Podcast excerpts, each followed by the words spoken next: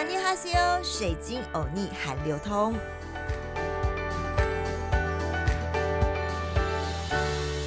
阿尼哈西欧，欢迎来到好好听 FM，水晶有逆韩流通，我是水晶主播 Crystal。一二三，木头人，一二三，木头人。哎，知道这一集的主题是什么了吧？就是目前短短两周红遍全球的韩国影集，就是鱿鱼游戏啦。小时候我们会玩的一二三木头人到打弹珠，却拍成了红遍全球的鱿鱼游戏，登顶全球六十六个国家 Netflix 排行冠军哦。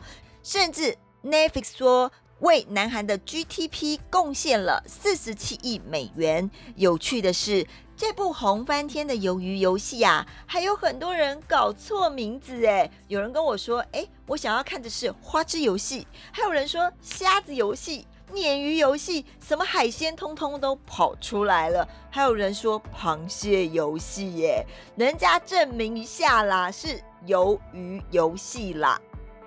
鱿鱼游戏呢，剧名源于一款南韩童年的怀旧游戏，类似呢像是跳房子的攻守进阶版。这部片呢，讲述了社会底层的人物为了争夺奖金哦，参加了绝命大逃杀游戏的故事。像是男主李正宰以及男二朴海秀等演员出演。上线之后呢，反应热烈，已经登顶全球六十六个国家排行榜的冠军哦。而其实由于游戏呢，是在讲述男主角以及男二。甚至一些韩国扮演社会底层的人参加的一场大逃杀游戏。这部剧之所以能在全球刮起旋风，作品和演员无疑十分重要，但更重要的是这部作品所隐喻的适者生存和由此在游戏中被淘汰人的身影，在地球村随处可见。与受到全球好评的韩国影集《寄生虫》一样，引发了社会共鸣，绝妙的反映了社会结构的问题。其实我个人看完啊，觉得它就像是电玩里的生存游戏现代真人版，谁能活到最后，谁就拿到一笔奖金。剧中的游戏像是弹珠游戏等，表面上是孩子们的游戏，实则讲述了一个学会阶级社会生存原理的过程。编剧将此与真人大逃杀的游戏相结合，非常的亮眼。而在戏里面这么多游戏当中，我觉得哪一个是最残忍或者是最可怕的呢？水晶油腻认为是弹弹珠那一个吧，反而不是最后那个踩玻璃。呃，因为我认为就是这个弹珠游戏，当时呢在游戏当中呢，可能要两人一组。而两人一组，我想大家应该，如果以就是呃游戏的规则，大家应该会选择可以跟你一起团结、一起帮助你过关的游戏的人吧。没想到这个游戏是要二选一。当你选择你的好朋友，或者是你认为你可以帮助一起过关的人，在二择一当中要活下来的那个人，另外一个可能是你的好朋友，甚至你的老婆。那个人必须死掉。剧中，我我个人觉得是最残忍的一个游戏。不知道听众朋友觉得这个戏当中哪个游戏是最残忍的呢？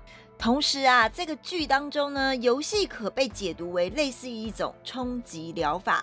换句话说，如果把这些游戏规则适用到社会，有些人会因此牺牲。就像我刚刚说的这个弹弹珠的游戏，男主角陈其勋就是李正宰演的这个角色哦，得以持续生存下去的理由，并非善意的选择，仅仅只是因为他运气好。事实上，南韩社会的规则也如同戏剧当中的游戏一般简单。游戏总会分出胜负，但问题不在于此，而是胜者可以坐拥天下，败者却是一无所有的环境。由于游戏十分精准的诠释出这一点，因此有人评价这部剧呢，真实揭露了韩国社会的残酷。也有些评论家认为呢，这部作品表面上以游戏为题材，实质上却透过游戏。洞察社会和资本主义。它会红不是没有原因的，来看看它目前的成绩。由于游戏呢近日在全球爆红，被评价是一部用童真游戏揭露现实社会残酷的优秀作品。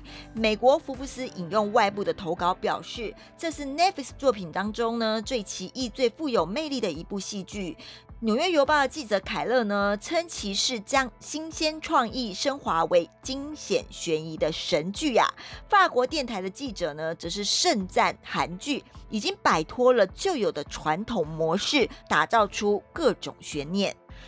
由于游戏在八十三个国家当中摘下了六十六个国家的热播排行榜冠军，且二十一号之后呢，也一直稳坐美国地区的热播榜冠军宝座。这部影集是由知名电影《熔炉》的导演黄东赫执导和编剧。他在日前的线上记者会表示呢，在我的父亲首映之后呢，他大量的阅读漫画，并沉迷于生存游戏。于是他当时呢，尝试创。造出韩国版本的生存游戏，二零零八年开始规划，二零零九年完成剧本。但是他说啊，当时呢要找这个演员，还有获得投资是非常困难的。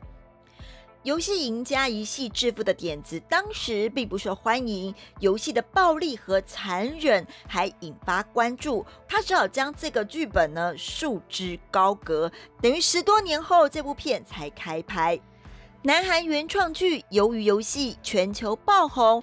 Netflix 庆祝剧集成功，宣称公司对南韩娱乐产业的投资，为南韩国内的生产毛额，也就是 GDP 的贡献达到五点六兆韩元哦，等于四十七亿美元。而 Netflix 二零一六年进军南韩之后呢，便与当地创意的制作业者合作。最近的《鱿鱼游戏》这个月拿下全球排行冠军，成为首个在美国市场拿下第一名、第一位的南。韩戏剧，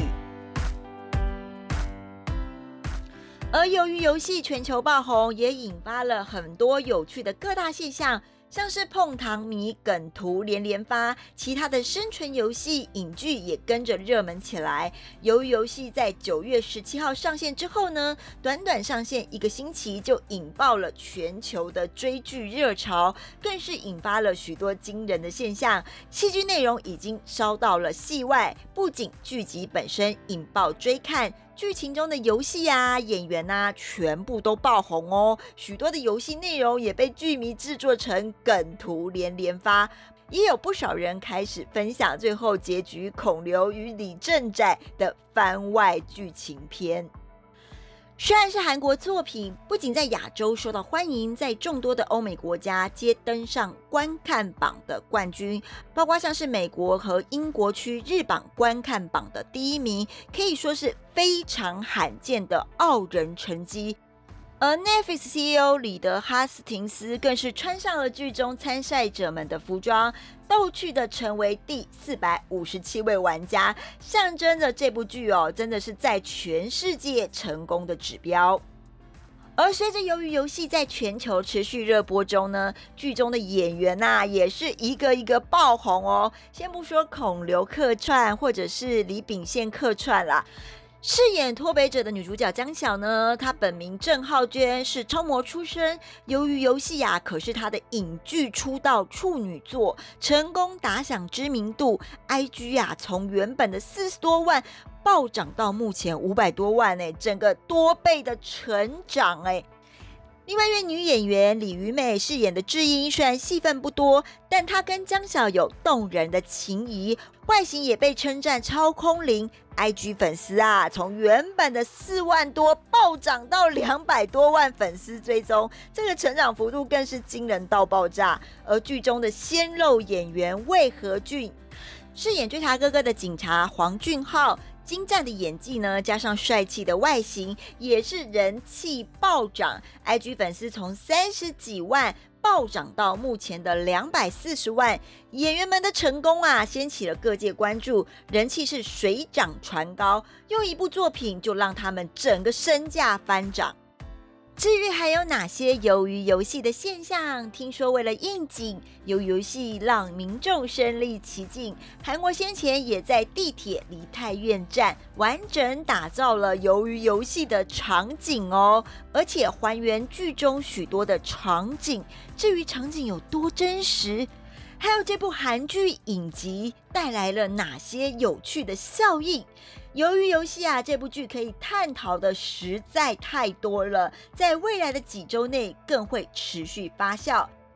水晶有逆海流通，由于游戏 Part One 这集先探讨到这一边，未来 Part Two 的 Podcast 呢会分享更多由于游戏的男主角的神演技，以及由于游戏更多带起的特殊现象哦。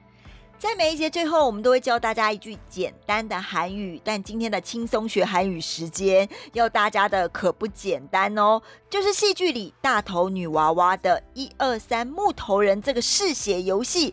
一二三木头人的韩文怎么念？一二三木头人的韩文在剧中就念木瓜花科技飘思密达，是不是觉得有一点点熟悉呢？再念一遍。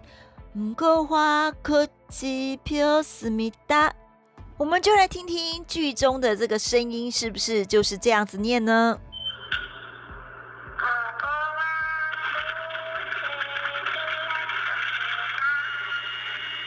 嗯，是的，就是这样念哦。而且是不是有一点难念呢？这届水晶有逆还流通，内容还喜欢吗？敬请锁定好好听 FM 水晶的节目哦，阿妞。